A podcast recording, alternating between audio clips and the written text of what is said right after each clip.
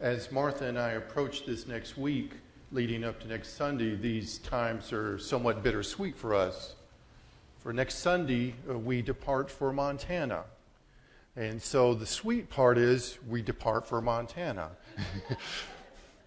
and we get to go and do what we feel the Lord has placed firmly in front of us dig up dinosaur bones.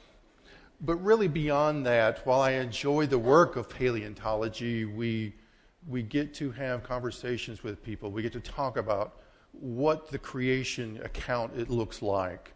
We get to talk with people about what brought the fossils to land where they are, and we can cre- we can show them in Scripture the historic accounts of creation and the flood and then give them real time demonstrations in front of them of what that means. And sometimes we have some really unique and interesting conversations that I'd love to share with you sometime. They're not for where we're going to go today, but there's a unique, fertile ground that occurs there. The bitter part is, is we're going to have to be away from you guys for three months we have found that our relationships with you all continue to grow and deepen. And for that, we are eternally thankful. If anything, we have seen that the, the strife and the noise that surrounds us around the outside of the world has a way of galvanizing us as a body, as a fellowship. For those of you that maybe have only been with us just a few weeks or a few months, you're probably already sensing that that we have this uh, camaraderie really doesn't even seem to address the full measure of what we feel within the body of Christ. But certainly there is that. so we're going to miss that. Uh, and we will look forward to returning in end of August or early September and uh, returning to fellowship. These days cause me to reflect upon really all that God has done in creation. We look at the dinosaurs as an example and we say fascinating creatures, but really what they do is they remind us of God's creative power, His, his ability to design with complexity. Uh, on multiple levels life. And so I want to kind of take us just look at Genesis chapter 1, verse 1, and we're going to go the first five verses to kind of set a little bit of context for us, but it'll give us a sense of what God is doing in, in creation. Now, before I begin to unpack any of this in Genesis chapter 1, let me just set a few little parameters because I am not unaware that to approach Genesis chapter 1 as a literal historic narrative, meaning the six days of creation, really mean six days of creation, which I believe they do. I'm not unaware of the controversy that exists with that. I have been uh, not literally hit, but verbally hit on many occasions through the years after making a presentation with opposition along these lines. I'm well aware of that. And so I want to kind of walk through a little bit of that so that we can maybe set some tones, but maybe give you all some encouragement along the way. First of all, Genesis is often review, viewed as allegory. Now, allegory is the expression by means of symbolic, fictional figures and actions of truths or generalizations about human existence. But that's not what I see in Genesis chapter 1 is a bunch of fictional depictions of what's going on here. It, there's two things that really cause people to drive Genesis 1 into myth and allegory is one is the belief that the world is vastly old. Millions of years old. First of all, to determine the age of the earth is not a scientific pursuit. You cannot determine the age of the earth by sciences. because what happens is you have to know what the history of that rock, as an example, has been all the way back to the beginning. So if you're going to call a rock five billion years old, you've got to know that that rock has not been impacted along the way. And I'm going to leave that somewhat vague and for a, another conversation. I just simply let you know that what we look at to understand the age of the earth is ultimately a historic pursuit. And Genesis chapter 1 sets the anchor for that. The other offshoot of why I think we have an, often an allegorization of Genesis chapter 1 is the belief of evolution. Now, do, does life change? If any one of you in this room has a dog, I guarantee you not all of your dogs look the same. Short, tall, you know, the, vari- the variables. But what they intuitively have, what we can intuitively recognize within every dog, all the way from the Chihuahua to the Great Dane, if you will, is this intuitive canineness. I just made that word up right there. In the cat kind, they have a catness about them, and you see that. So we see a range of genetic variation, but they're all of the same kind. We see that grouping there. And I believe these two ideas are why a lot of scientists and even Christians want to allegorize Genesis chapter 1. And I think that is a mistake because we wind up taking our presuppositions, bringing them into Scripture, and reinterpreting the Bible. And that's a dangerous place to be. And that is not where I want to be. I want to let the Bible be my starting point, And from there, I can build on things that have flexibility. But this Scripture account is my anchor. When I look at interpreting Scripture, I look at, and specifically here for us for Genesis chapter 1, is a method called the historical grammatical method. First of all, I want to know the historical setting that the author finds himself in and what is going on with the people he's writing his words to. For Genesis chapter 1, Genesis is part of a large group of texts called the Pentateuch Genesis, Exodus, Leviticus, Numbers, and Deuteronomy, written by Moses at the end of his life. And he wrote it as a document that would go with the Ark of the Covenant for the Israelite people who would cross the Jordan River into the Promised Land. And so Genesis 1 sits as the anchor point for a larger volume of text these people, Moses had, had, had, he knew that they had spent a great deal of time in Egypt with pagan gods, being influenced by pagan gods, and he knew that moving forward they would also be influenced by pagan gods. And so, how profound can it be for Moses, with that understanding in place, by divine inspiration, to set the anchor with Genesis chapter 1. In the beginning, God created the heavens and the earth. That starts as a marker for what would follow completely in, in, the, in the Pentateuch. Now, with respect to the grammatical section, the communication style, we have narrative, poetry, allegory, parable, law, prophecy, wisdom. We understand Scripture includes all of these texts. So the question becomes is what is Genesis chapter 1? Well, when we look at it, we see literal elements in place.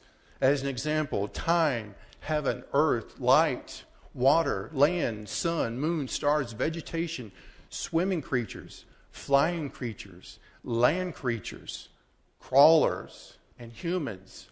They're all presented to us in the text with the understanding that that is a literal creation of those various life forms and elements of creation. Secondly, it is presented to us in a flow of time. Now, we're going to look at in the beginning here in just a moment. But from that moment where time begins, we see a sequential flowing out of time over six literal days, creation comes into existence. And we understand time is an inevitable part of how we live life. With respect to how God has ordained and set up creation, time is a difficult thing to quantify, and yet we know it exists.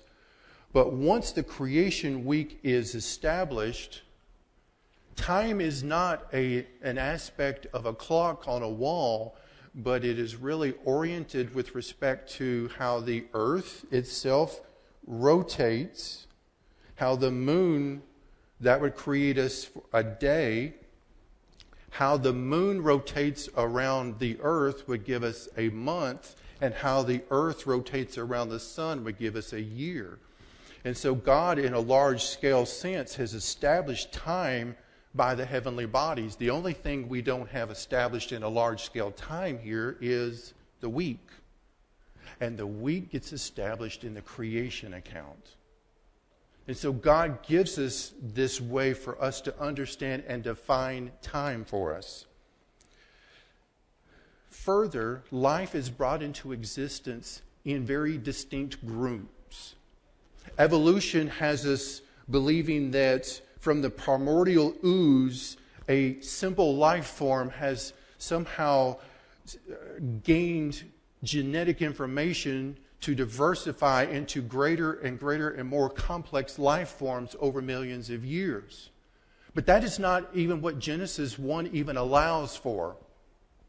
First of all, it sets for us the boundary that life is introduced in large scale as swimmers, as flyers, as land animals, as crawlers, and as humans.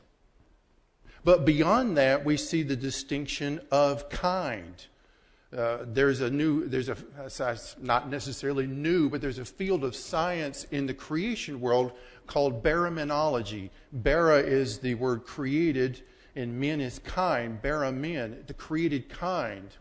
And so, as I mentioned a few minutes ago with the dogs, we see diversification expressed genetically over time, but with boundaries. And so, Genesis chapter 1, it does not allow for the common idea of what we call common descent or Darwinian evolution. It says that life came into existence by God's spoken word with complexity and functionality built in right from the very first moment. Let's look here at Genesis chapter 1. I'm going to read these first five verses, and so we'll begin to unpack this. In the beginning, God created the heavens and the earth, and the earth was formless and void, and darkness was over the surface of the deep. And the Spirit of God was moving over the surface of the waters. And then God said, Let there be light. And there was light. And God saw that the light was good, and God separated the light from the darkness. God called the light day, and the darkness he called night. And there was evening, and there was morning one day. Now, with respect to the time, what we have see established here is we have the earth is established as a sphere, and God has separated the light from the darkness. The darkness is not an entity, darkness is not a thing, but light is a thing. And so when I see him separating, what he's doing is he is moving light. And God is directing light. And so the globe, the earth sits here, light is coming from a direction, and it rotates in one full rotation, gives us day one. And that function is not transferred into the sun until day four when the sun is created. Now, with respect to Genesis chapter, this first verse here, in the beginning, God created, there's a gentleman who died, I think, in 1904 named Dr. Herbert Spencer. For all accounts, he seems to be an evolutionist, uh, a biologist, and he is credited with making a very unique and profound observation of life. He says that all phenomena can be broken down into five major categories. These are going to be intuitive to you. You'll say, okay, yes, I see that. Time, force, motion, space, and matter. Seems logical enough.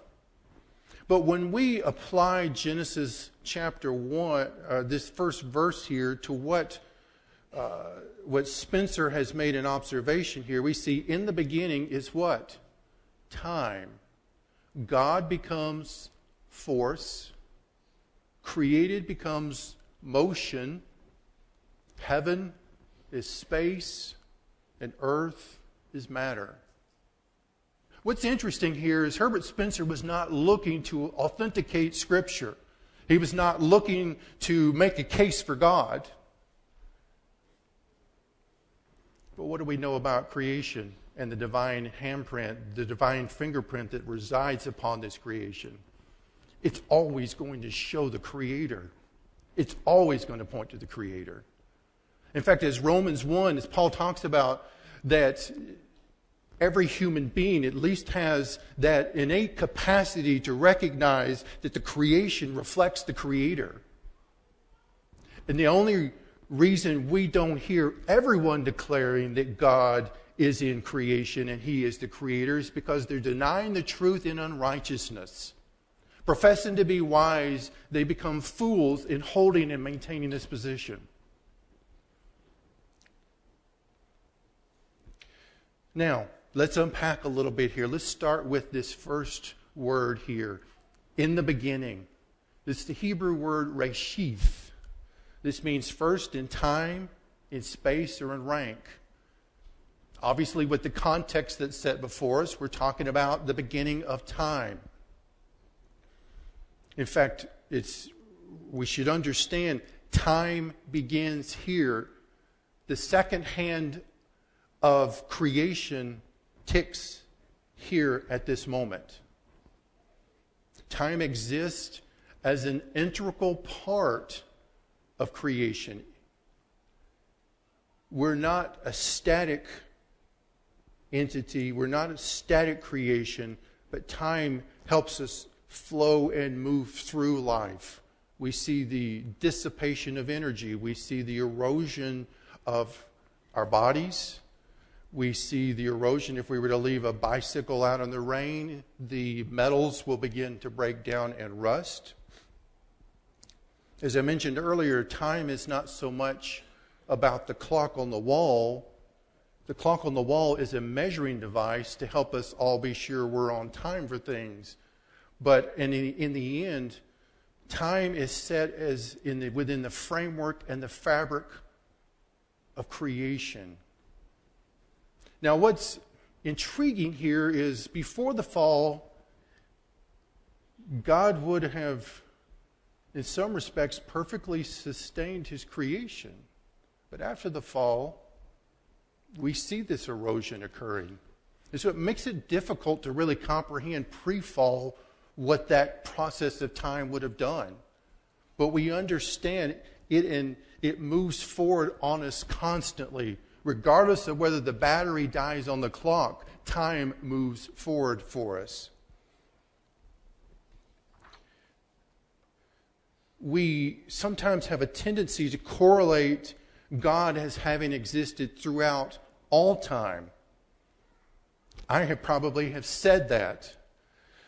But that would place God and time as equal partners, which is not the case. As I mentioned earlier, time is a created entity for creation. We are bound by it. We are finite beings, and we, we know what happened yesterday, and we can anticipate what happens tomorrow, but we have no capacity to move into either moment while we reside in this moment. God is outside of creation. Therefore, he can exist and does exist perfectly through all time, at all moments, in all capacities and I have no idea how to, to define that which is undefinable with words that I have in the human language. I have no capacities to tell you other than this is what Scripture is revealing to us. But how do you, how do you grasp that which is beyond comprehension? Short of the revelation of Scripture, how do we I only have words to define life within this creation. And yet, God exists outside of that. The beautiful thing is, and I think Pastor talked about this last thing last week, he reveals himself within this creation. And when he reveals himself within this creation, he's revealing his glory to Moses in the burning bush, to the Israelite nation as they crossed the desert, and in his son. These moments are beautiful moments to capture for us. And so, with these thoughts in mind, maybe we can grasp just a little more tightly these passages such as Ecclesiastes 3:11 he has also set eternity in the human heart, yet no one can fathom what God has done from the beginning to end. Revelation 1 8, I am the Alpha and the Omega, says the Lord God, who is and who was and who is to come, the Almighty. Isaiah 46:10 declaring the end from the beginning and from ancient times things that are not yet done saying my counsel shall stand and I will do all my pleasure. God's not bound to this creation. He's working in this creation, but He's not bound to it as we are.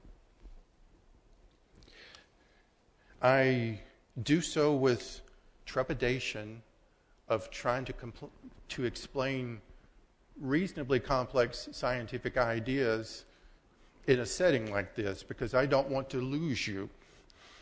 But let me just give a little bit of a try here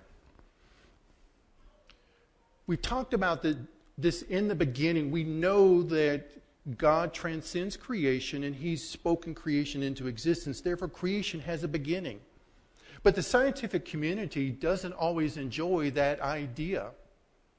They come up with theories such as the Big Bang Theory. Now, the Big Bang Theory is not the scientific explanation for Genesis chapter 1. It is a naturalistic explanation that dismisses God, and actually, its chief idea is that nothing became something. Now, if you can explain that one to me, please see me after we get through this morning because something never, nothing never comes, nothing never becomes something on its own. There's no such thing as self creation, it's an impossibility. And so these, these ideas that these scientists work through, uh, I was thinking about, came across Edwin Hubble, the Hubble telescope. He came across something called the redshift. Now, here we go, okay? Just strap in for just a moment. Redshift. That has to do with light waves. So, when an object is emitting light, when that object is moving away from you, its light waves will be stretched. When the object is moving closer to you, they will tighten. So, what cosmologists and astronomers, astronomers have been doing with their instrumentation, their observations, as they have began to detect red light in certain celestial bodies. What does that suggest? That, the, that those bodies are moving away from us. Ultimately, that the universe is expanding. Now, if we take that idea and let's turn it around, let's go back in time, what is happening? The universe is beginning to come together. And what scientists begin to recognize is the universe had a beginning. Another way of saying it uh, is if you think about sound, if you hear a, uh, an emergency vehicle and its siren, as it is coming to you, it gets louder and more intense. And then as it passes, it begins to dissipate and get quieter, and that has to do with the compression and the stretching of the sound waves. And so scientists have made these observations, and at the end of the day, some of them have struggled with this idea that yet this is what the universe is telling us, but the implications are that Genesis chapter 1, verse 1 is actually true and right and has been all along. In fact, Robert Jastrow, I believe I'm saying his name correctly, astronomer, says this For the scientist who has lived by his faith in the power of reason, the story ends like a bad dream. He has scaled the mountains of ignorance. He's about to conquer the highest peak. As he pulls himself over the final rock, he is greeted by a band of theologians who have been sitting there for centuries. God's word is true, isn't it? And our observations, our studies, simply just reaffirm that which Scripture has already stated to us in advance. And we can have confidence in that and we can walk in that. In the beginning, God, Elohim. It means supreme being. It can also mean be referencing angels or even fallen angels. But we understand the context here is not from the angels or fallen angels, but from Yahweh Himself. Creation came to exist by the power of His Word. We read in John 1 1 through 3 In the beginning was the Word, the Word was with God, and the Word was God. He was in the beginning with God. All things came into being through him, and apart from him, nothing came into being that has come into being. Colossians 1 16 and 17. By him all things were created, both in the heavens and on the earth, visible and invisible, whether thrones or dominions or rulers or authorities. All things have been created through him and for him. He is before all things, and in him holds all things together. God spoke, and it was. This is another one of those things where we come and we sit at the foot of at the feet of God and we say, I believe it. I trust it. But I but it is beyond my comprehension to actually digest it, to understand it. But by faith I embrace it. God is a necessary condition for creation to exist. Now, I don't mean, I'm not trying to depersonalize God in any way. But in order for creation to exist, he must be as we understand he is. Let me walk through it this way. And if this doesn't make sense, I've got a follow up question that will be really intuitive. First of all, everything that begins to exist must have a cause. That means something must precede, something that came to exist must have a reason that precedes it to bring it into existence. The universe began to exist. Obviously, when we recognize that's not just the universe, but everything that's contained within the universe as well. The universe must have a cause separate from itself, which means that that separate cause must be non material, eternal, all powerful, and even personhood. We're talking here about transcendence. We call this transcendence God. Because we open up God's Word and we see the declaration of who He is. He's telling us things about Himself, of how He brought creation into existence. If you know nothing else about Scripture, if you can just grasp these first few words, in the beginning, God created you have got a foundation that you can build upon. In fact, I would say this it has been my experience through the years that whenever I encounter things anywhere in Scripture and even in life that are difficult for me to comprehend, I run back to Genesis, to these first few chapters, to orient myself on the origin of what that thing is. And so this helps give me an anchor. Now, here's the simple question God is a necessary condition in that He has these attributes that, that He has always been. But let's set Him aside for just a moment. Here's the question, Jake, you're going to like this. Which came first, the chicken or the egg? Now, You chuckle at that, and I wanted you to, and I said it in such a way to incite to entice that. But that's actually quite a profound question. And if you are going to remove God, which most of the world does, most of the scientific community does, removes God from the equation, they have no answer for that question. Now, some of you are sitting out there and you're still working it out, I can tell. Some of you are still thinking, okay, mm-hmm, yeah, okay.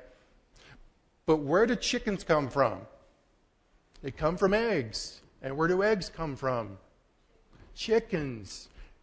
It doesn't matter how many times you do that going into the past, you're never come, going to come to a different conclusion. You're never going to solve that conundrum.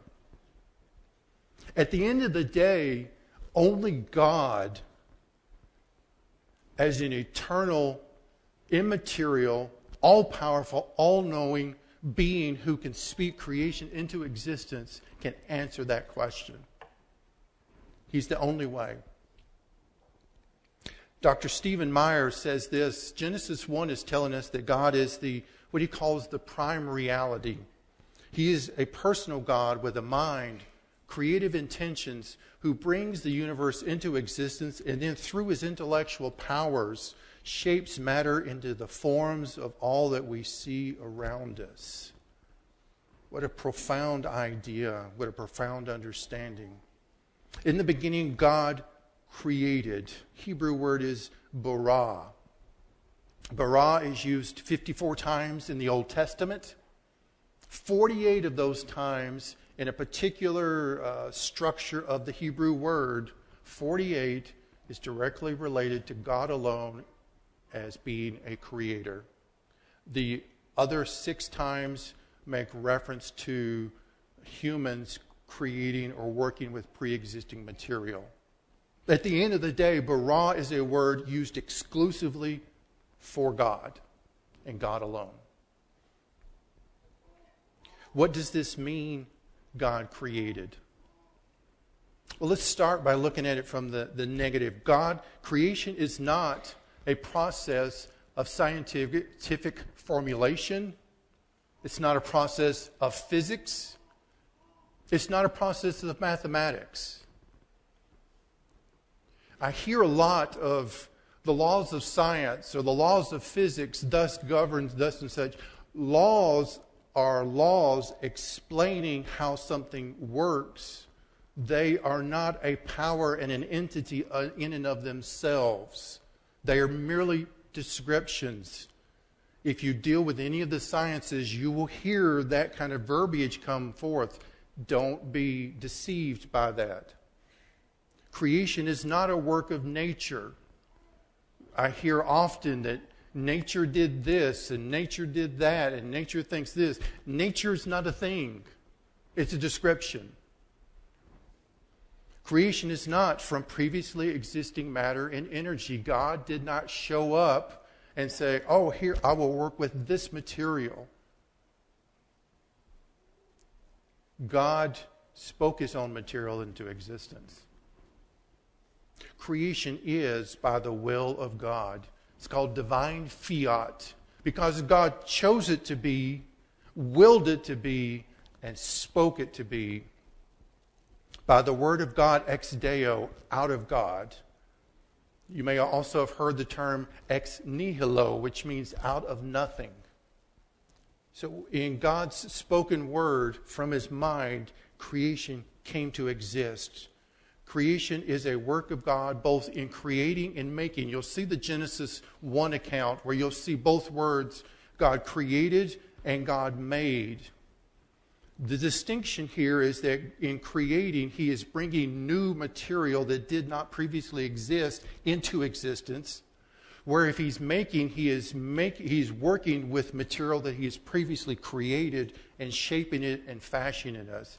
Humans Adam and Eve, Adam was formed out of the dust of the ground. He was made from the dust of the ground. Space, I'll just be brief with this one, but this speaks, this word here is from heaven. In the beginning, God created the heaven. Uh, your translation may be heavens, but we're talking about one. We're not talking about the unseen realm where God would dwell. We're not talking about the atmosphere. The Hebrew does not have a word for universe, so it uses the word heaven. For our context here, we should rightly understand this as the universe itself. I like to put it in this very technical uh, manner it's the place to put the stuff, basically. Is God did not just create with nowhere to put it, He created a universe in which then He would fill it. And we see that filling. In fact, the Genesis 1 narrative gives us this beautiful progression as we see in the beginning, and we see each element brought online until we get all the way to mankind because ultimately that's what God is working to is the relationship and, uh, of Him as a triune Godhead being able to have a relationship with you and me as individuals. And He's created a world for us to enjoy in this process. In the beginning, God created the heavens and the earth, which is matter. The Hebrew word here is eretz. This particular word has a little bit of a description that we would see following. As we look at what's being created here, we see in the next verse the Spirit of God hover, hovered over the surface of the deep. We're talking about water. The original creation would have been some form of a sphere of water. This sphere, as I already mentioned, would have began to rotate. I believe it had a core. Our, the core of our planet is predominantly iron and nickel, which creates the magnetic field. This Earth would have needed to have rotated. I believe that core facilitates that. But we see the Holy Spirit hovering. This has an idea of energizing. He is bringing creation uh, to be active. At a particular moment in time, matter comes to exist, and the Holy Spirit energizes creation, and we begin to see the earth rotate. We see this description of formless and void, and often those who might hold to a what's called a gap theory idea would see tohu and bohu, are the Hebrew words, formless and void, as at Genesis 1 1, God created, and then there was a fall and Satan was cast to earth. The world was flooded. There was a vast amount of gap time between verses 1 and 2, and then God starts to recreate the world.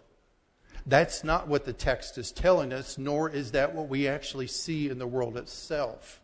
And so there's just a, just a nice progression. And what this phrasing is giving us is simply that the world is incomplete, it has not been filled out, and its shape is somewhat yet to be fully defined, as we would see on day three, where the land masses begin to take shape and anchor the world itself.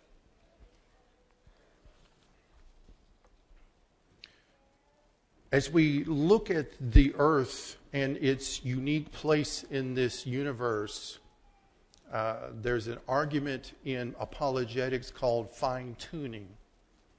It has to do with the fact that the earth inhabits life, and we know we know our scientific community is desperate to find life somewhere else. Desperate. They spend more time looking at other places than they do recognizing the beauty that's here, it seems. Because what we have here in this earth is a unique creation, a unique world in which the combination of elements, of water, oxygen, the distance from the sun, all create this perfect scenario for life to exist. Now, if you're a Big Bang person, you're thinking, okay, singularity exploded and things just spun out. All of a sudden, things just started organizing themselves. But this speaks to design. And when we think of design, we think of a mind, and we think of a mind, we can translate that into understanding of God. These points here, I think I've got up here is just a few things. The gravitational constant that means gravity pretty much works the same all the time, everywhere.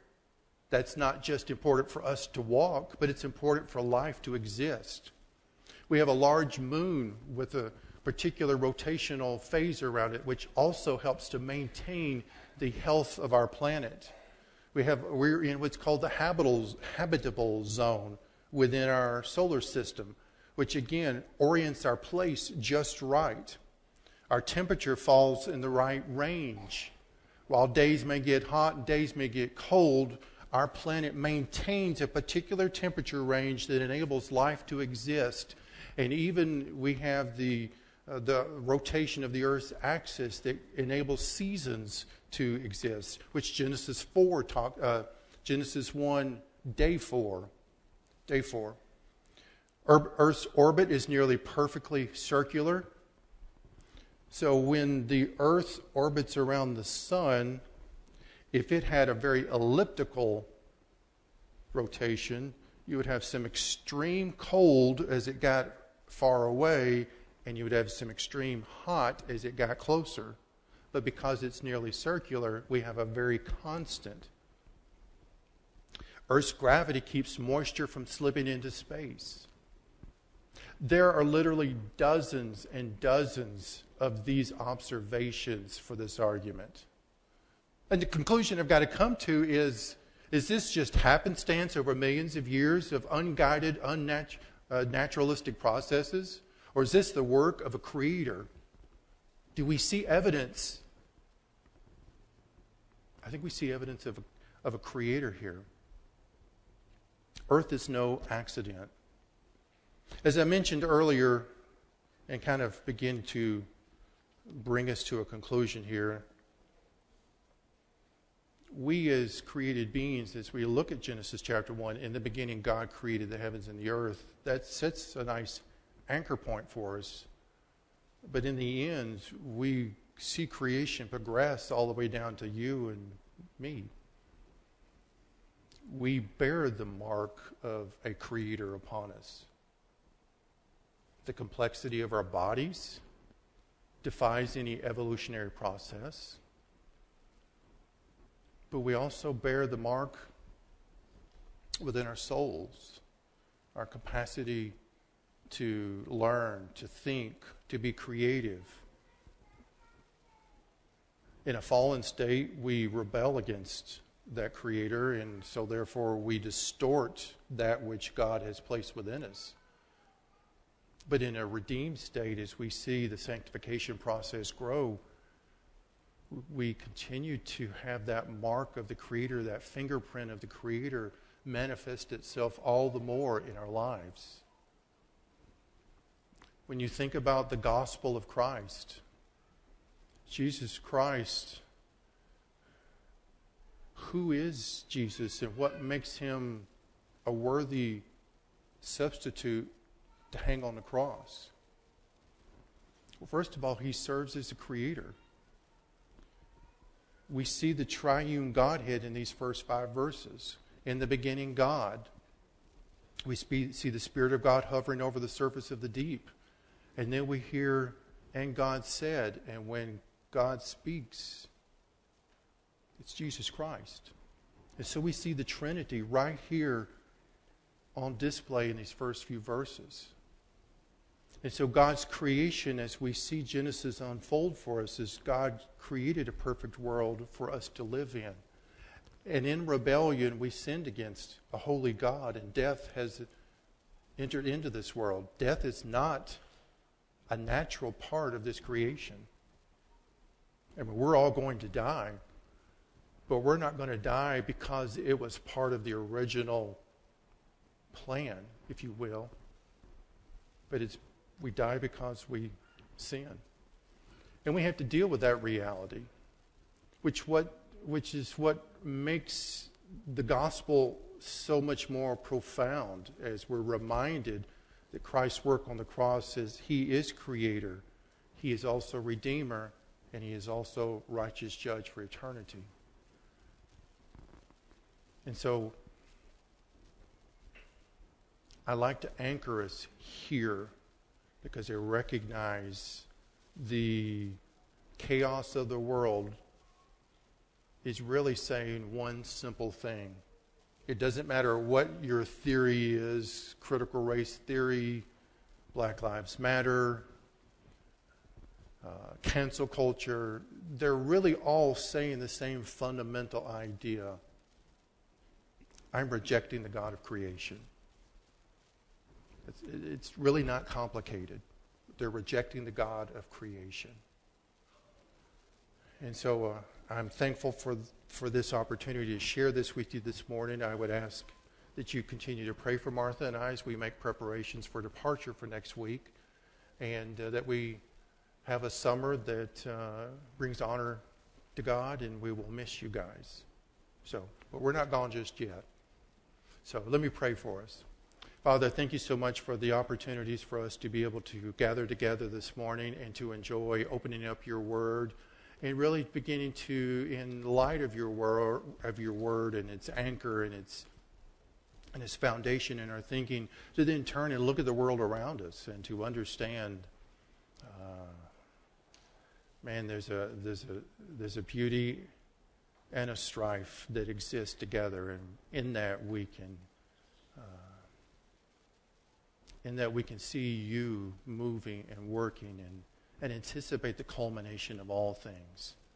Thank you again for your blessings and your encouragement of the day. And it's in your Son's name we pray. Amen. We pray you've been edified by this presentation. You've been listening to the teaching ministry of Calvary Bible Church in Joelton, Tennessee. For more information on Calvary Bible Church or for more audio, please visit our website at cbctn.org.